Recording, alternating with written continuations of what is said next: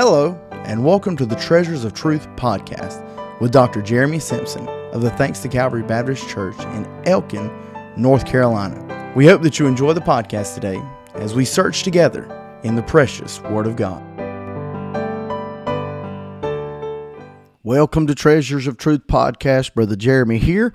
I want to go back to the book of Matthew, chapter number 16, and verse number 18, where Jesus said, Upon this rock, I will build my church, and the gates of hell shall not prevail against it.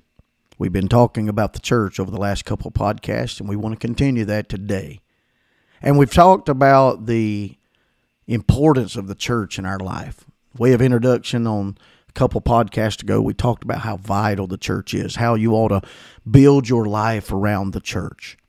Because the church is going to stand the test of time. They've thrown it to the lions, the lions didn't eat it. They've thrown it to the fire. The fire didn't burn it. It's fought a lot of wars, but the wars didn't defeat it.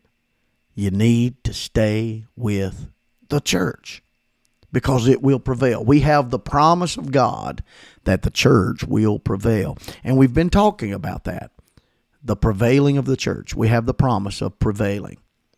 And the reason is, first of all, we talked about on the last podcast Behold, thou art Peter, and upon this rock, this rock, not Peter, but Jesus, I will build my church. He is the cornerstone of the church. And then we started talking, we didn't finish talking about the contractor of the church. He said, I will build. I will build. Not the preacher, not the member, not the singers. Jesus is the contractor. And we need to get our hands off of the church and let God build it. Put the church in God's hands. But, preacher, I don't like this about my church, or I don't like this about our church. And, well, first off, you're making the mistake of calling it our church. It's not our church, it's God's church. And He said, I will build my church. Well, Brother Jeremy, he just thinks he's the boss over there thanks to Calvary. No, not the boss. Just here to make sure no one else is the boss, just the overseer. God's the one in charge. I look around sometimes at what God's doing and I'm amazed at the blessings of God on our church. Because that's exactly what it is. It is the blessings of God. God is building a church in spite of us. You mark this down.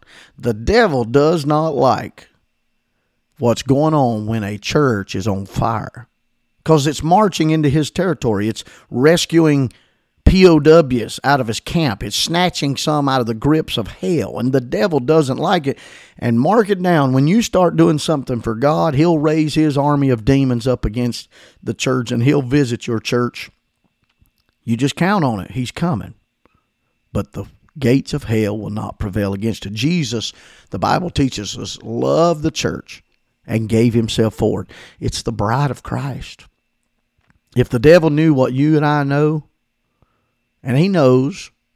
I don't know why he don't quit, but he, boy, if I knew what the devil knows, I'd quit, because the church is the wife of Jesus, the daughter-in-law of God, and they're going to see to it that no harm come to the church. You know, Jesus builds the church, and you know how he builds it. He doesn't build it through singings, and I'm for singings, and he doesn't build it through uh, hot dog suppers, and I'm for getting together and having fun and youth meet. I'm all for. You know how God builds the church? Acts chapter 2. When the church was in formation, he added to the church daily such as should be saved. How does God build the church? By new converts, by people getting saved. Now, I'll just challenge you right here. If your church is stagnant, and again, there I was using that your, if God's church is stagnant, if if that place where you worship is stagnant and things are not going as well as think, go win somebody to God. Go get a sinner saved. It'll be amazing what that'll do for the church. I hear t- tell uh, stories of people that uh, have gone a year, two years without somebody getting saved. Not long ago, Jeremiah, my son, was preaching in a church and he had a couple people saved in a revival, and everybody was just overwhelmed. And a, a person come up to him and said, Brother Jeremiah said, That's the first person we've had saved all year. Man, get out and beat down the bushes. Run up the road and give out a gospel track and tell somebody about Jesus. because nothing will help and excite a church like a sinner getting saved, a sinner getting born again. It, it works. That's how God builds the church through the preaching of the gospel. For I'm not ashamed of the gospel of Christ, for it is the power of God unto salvation to everyone that believeth. And I'm telling you, the church can still be built in 2023 by soul winning, by preaching the gospel, by sharing your testimony. That's how God builds the church. And you know what? We've gone to all types of programs and promotions, and I'm not against it. We do something all the time at Thanks to Calvary, special events, special days. This past uh, Lord's Day, we had Red, White, and Blue Sunday, and uh, we do things all the time. I love it, but that's not the primary purpose of the church ministry. It's to get people the gospel and to see them saved. And so he will build his church through the preaching of the gospel. Acts chapter 2, verse 38 says, Repent and be baptized, every one of you, in the name of Jesus, for the remission of sins, and ye shall receive the gift of the Holy Ghost. Repentance, remission, and regeneration. That's the work of God in building the church. He builds it by salvation. God builds the church by soul winning. Now, you hear this. There are people that change churches and go to this church. We've got some folks in our church that have come from other churches. But God doesn't build the church through sheep winning.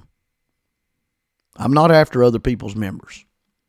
Sometimes they change and they'll come, and I understand that. And I always try to be respectful and call other pastors and say, hey, you've got a member here. Uh, is there any problems? Things like that. I understand seasons change, but we are not to build the church through sheep winning. We're to build the church through soul winning. The proselyting, going after somebody else's members, that's ungodly. And I'm not against people coming to Thanks to Calvary from another church. I realize God moves people sometimes from one church to another, and I can't be ugly when He moves somebody from my church. oh man, you know us, us, preachers, we're funny creatures. We we don't mind taking somebody else's members in, but we don't want anybody to take our members in. People are people. And I realize God moves people sometimes, but man, we don't need to be in sheep winning. We need to be in soul winning. I heard and read one time, you know, most pastors are not fishers of men, they're just keepers of the aquarium and swapping out fish. I'm not talking about that. We need to get out and go soul win. We need to win somebody to God. Pastor, preacher, are you listening? Have you ever won anybody to God? When's the last time you won anybody to God? Are you even concerned about winning anybody to God? And so we need to understand that.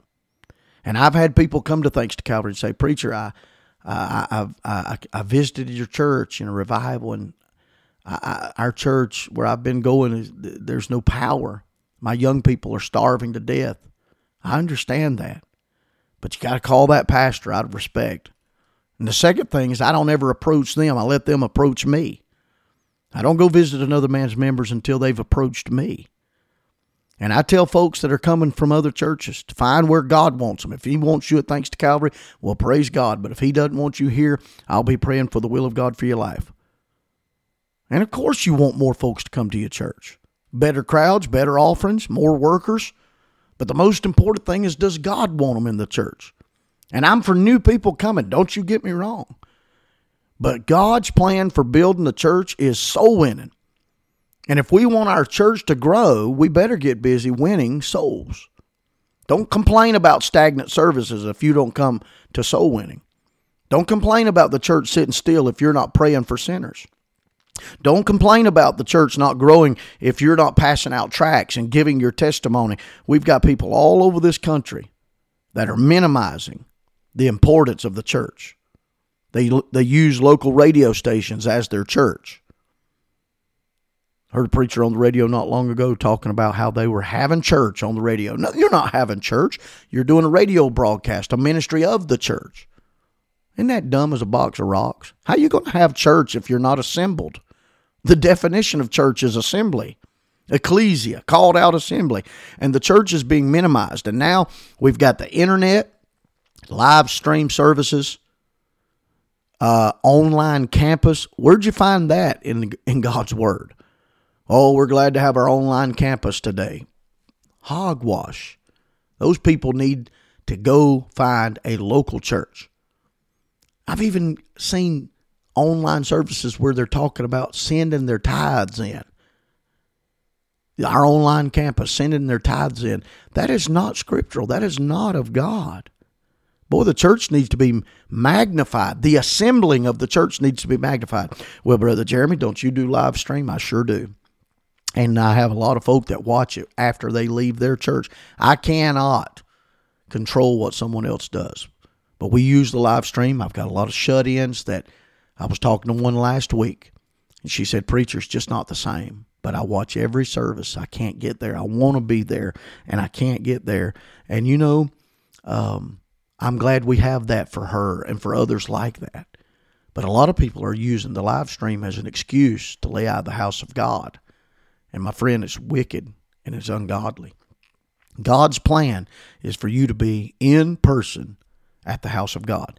If there's a extenuating circumstance, you know something beyond your control. I understand that. If your family's on vacation and and uh, you'd rather watch your live feed service at your home church than go find a church somewhere because that can be interesting. I've done it um, I understand that. Or if you had to work late and you pick up the service once you get home, that's another story altogether. But to just lay back in your recliner and uh, feed it to your TV and sit there and watch church, that is not the will of God. Well, I don't know how I got off on all that, but it's right.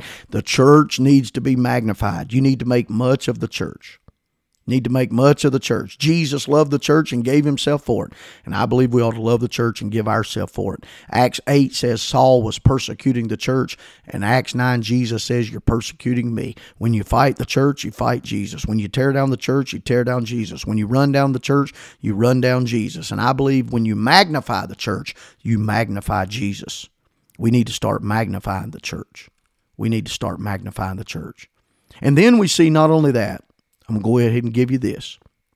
We see the cornerstone of the church, and we see the contractor of the church, but then we see the conqueror of the church. The gates of hell shall not prevail against it.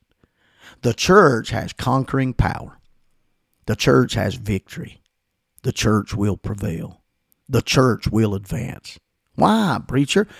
Because of the resurrection the gates of hell. Hell is that Greek word Hades, translated death and the grave. When death comes, it brings despair. The whole reason behind death and despair is sin. That three terrible enemies of the church death, despair, and sin. And in the context of the scripture, Jesus is living, but he's predicting his death. And the church will prevail and survive because he broke down the gates of death and hell and came forth a conqueror. He took the keys of death and hell. And the church is going to conquer and prevail because we serve a risen Savior. Our hope is in the resurrection. Because He lives, we can face tomorrow. We don't serve a dead God. We don't serve a statue. We don't serve a God made of wood or stone. We serve a risen Savior, and the gates of hell shall not prevail against the church because He's already won the victory. Our cornerstone the church is not going down, the church is going up. The church is going up. And though the world continues to grow more vile and more wicked, as the Bible predicted and prophesied, evil men and seducers shall wax worse and worse, deceiving and being deceived. You hear me and hear me well. Jesus, the cornerstone, the bridegroom, the head, He's the cornerstone of the building. He's the bridegroom of the bride. He's the head of the building uh, of the body. And Jesus is going to help the church prevail. Man, I'm telling you, I thank God the church is, co- is going to rise. Stay with it, it will prevail. All three are going to happen. He is the cornerstone, the contractor, and the conqueror. All three of those are in the Lord Jesus. He is our hope, He is our security. And thank God we've got the, the promise that the church will prevail. Stay with it. Stay with it. If it's stagnant, go out and get somebody saved. Go out and give the gospel. There's power in the gospel. And that's what I challenge you every time on the podcast to be salt and light. Go out today and be salt and light. It will change your church. Someone will get born again. Someone will come. Someone will see Jesus in you and say, I'm going to go visit that church. And it'll help the church. Go out today and be salt and light. The world is dirty and dark, needs purifying and illuminating. Go out today and make a difference in somebody's life. If you're listening to this in the evening, plan on purpose. Tomorrow, I'm going to get up. I'm going to pray. I'm going to read my Bible. I'm going to get filled with the Holy Ghost. And I'm going to get actively involved in building, helping build God's church. The gates of hell shall not prevail against it. Until the next Treasures of Truth podcast, God bless you.